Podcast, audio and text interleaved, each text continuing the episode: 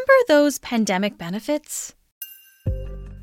The federal government spent $210 billion in total. And now we're finding out that there's a chance around 30 billion of that shouldn't have been given to people and businesses in the first place because they were ineligible. That's according to a new report from the Auditor General. It also says that the government is doing a poor job of getting that money back.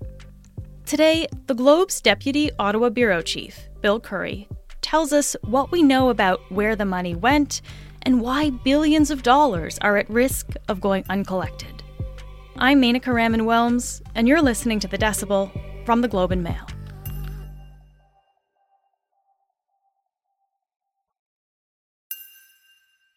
Bill, it's great to see you again. Thank you so much for being here.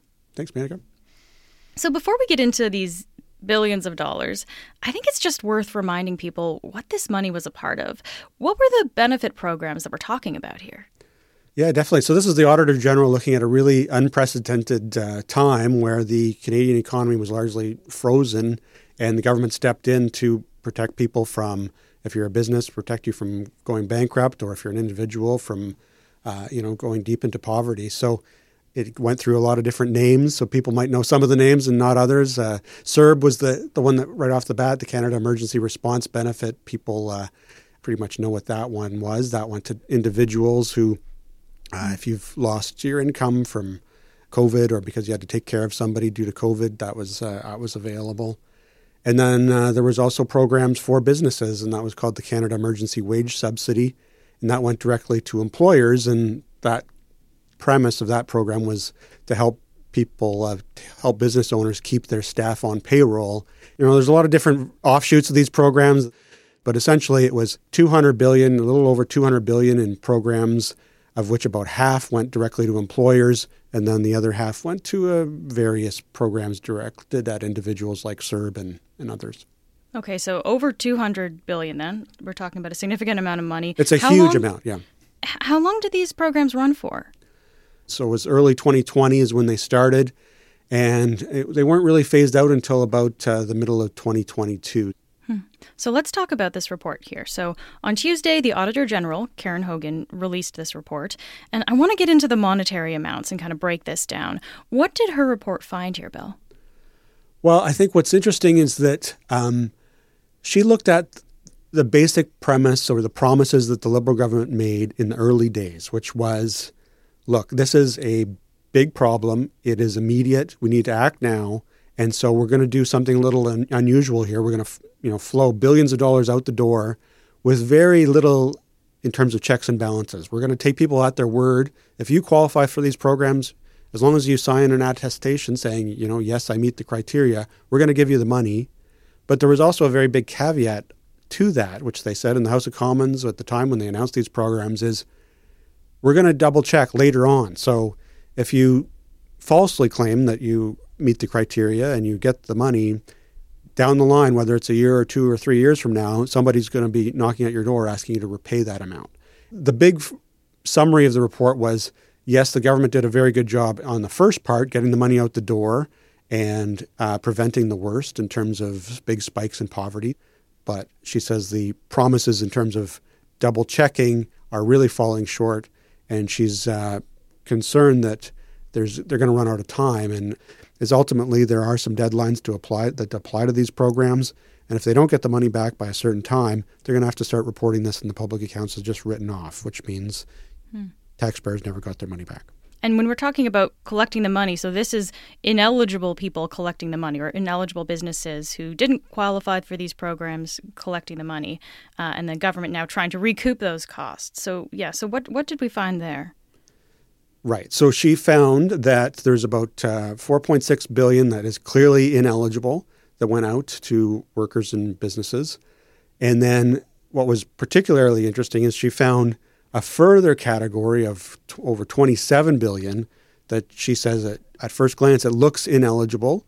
Um, she didn't quite have uh, enough research to be able to say definitively whether that was the case, but she said at the minimum that 27 or so billion should be investigated And then she found other examples on top of that that uh, she also flagged, but she didn't have enough information to, to say definitively what it was. Okay, so it sounds like there could be over 30 billion in these kinds of payments here that, that went to ineligible recipients. Can you just break that down for us, Bill? What would have made them ineligible? Ineligible essentially means that it, it doesn't meet the criteria. So for the payments to individuals, you had to have essentially lost all of your income to qualify. Uh, you also have had to have had some income in the previous tax year, um, like five thousand dollars, and that was just to to essentially um, weed out people who essentially were not in the workforce to begin with, and so they were not eligible. And then for the business side, which is particularly interesting, is you had to show if you were a business owner that you'd had a steep drop in revenue or profits as a result of COVID. Um, what the Auditor General report says is there was about over 15 billion in payments to employers that it looks like they really didn't have much of a revenue drop at all. And and the biggest chunk of money went to the the CEWS program, which is that that wage subsidy program for businesses that we're talking about here. It was it was over a hundred billion that that went to businesses. And Bill, I know that when you and other Globe colleagues looked at this report, you found something kind of surprising here about the info that the government collected in order to determine whether a business qualified or not. What did you find here? So what was interesting here in the Auditor General's report is she said the government really failed to collect really important data that would allow her or anyone else trying to review the effectiveness of this program to determine whether it was good or bad in achieving its goals. And you know, two specific data points that she identified.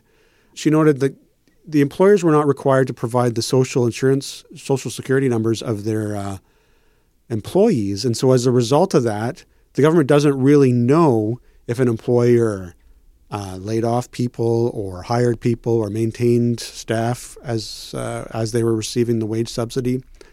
And then from another point, she says that um, the Canada Revenue Agency could have looked at, you know, throughout the year, a business has to submit sales tax data to the government to give uh, that would have provided a little bit of a, of a sense of how a, a business is doing, and you could have used that to cross reference whether a business really is having a steep drop in revenue or not. The Auditor General says that was not done. It should have been done. And as a result, we've got a situation where potentially more than 15 billion went to companies that didn't, on the face of it, uh, meet the criteria. And we actually don't know, you know, over the 100 billion or so that went to this program, whether it was successful in keeping people on payroll or not. So this is a really interesting and, and, important point here because it sounds like if this kind of was done at the start, it would have been a lot easier to track now. But because it wasn't done, we're kind of we're kind of left in the dark a little bit, unable to see where this money flowed. Uh, this was one of the the few red flags I think that that you noticed in this Auditor General uh, report, Bill. Uh, can you can you tell me about some of the other ones? Because I, I understand that some money actually went to, to, to dead people. Is that right?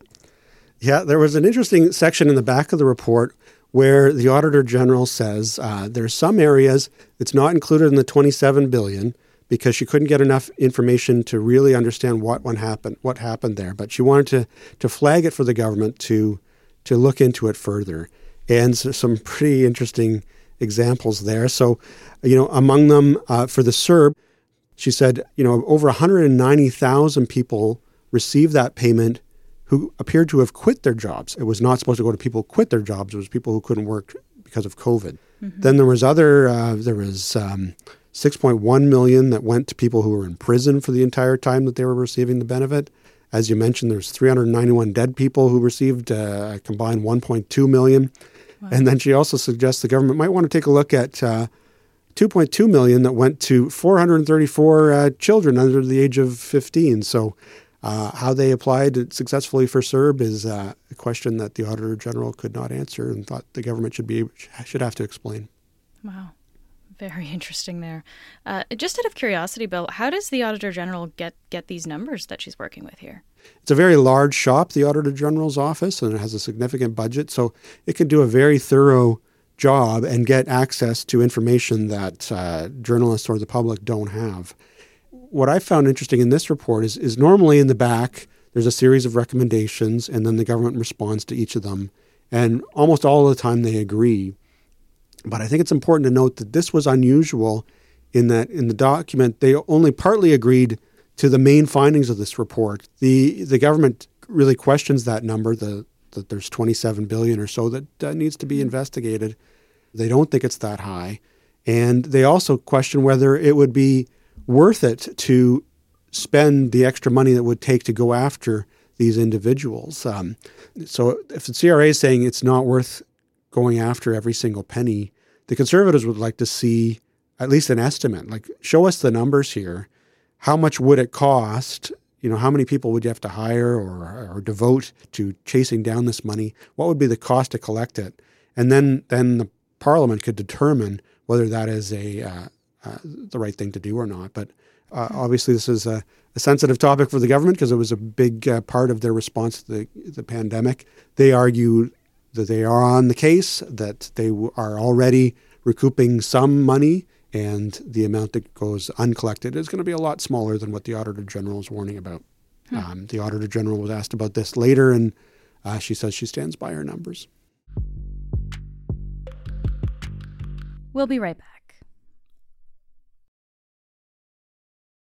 Can you maybe put these numbers in context for us a little bit, Bill? Like, according to this report, the government may be out more than thirty billion dollars. It's kind of uh, hard to fathom this this kind of money. I think, right, for those of us those of us who aren't dealing with this kind of money on a day to day basis.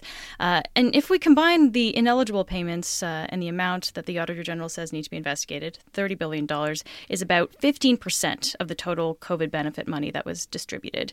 Can you put that into perspective for us? Is, is that a lot? Like in terms of a big program like this, see see 15% um, be, be questioned in this way. Is that significant?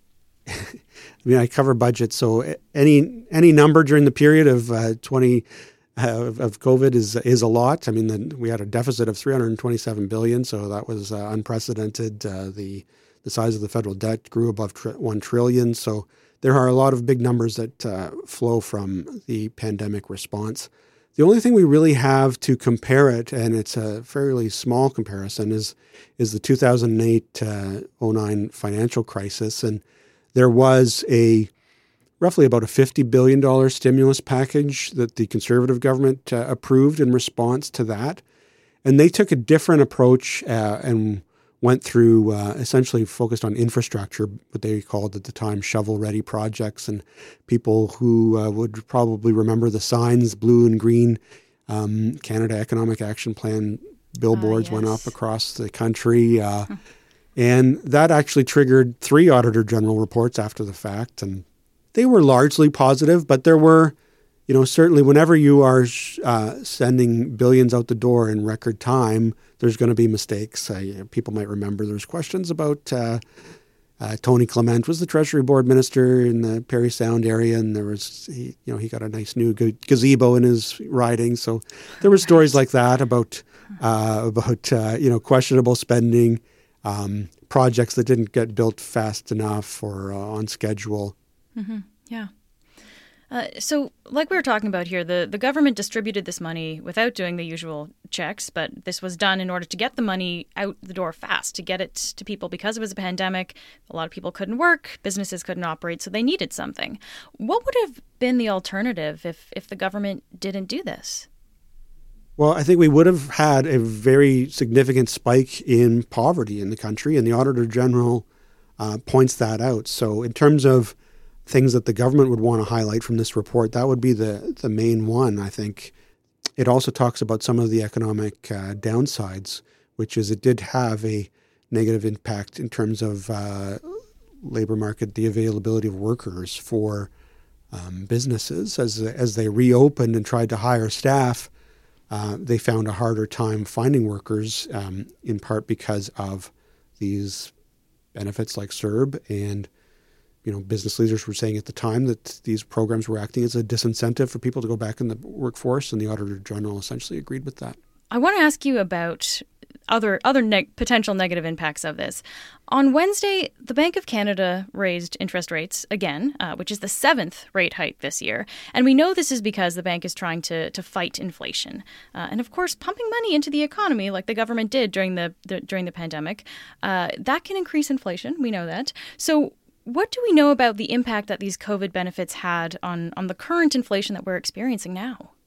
Yeah, it's a great question. We had a really interesting report earlier this week from Scotiabank, uh, which has some economists who used to work in the finance department. So I always uh, pay close attention to their reports on these matters. And, and they really looked at that question of how much of the current uh, spike in inflation is attributable to domestic factors like the federal uh, stimulus programs that we've talked about, these benefit programs, because that is a very uh, lively debate in the House of Commons.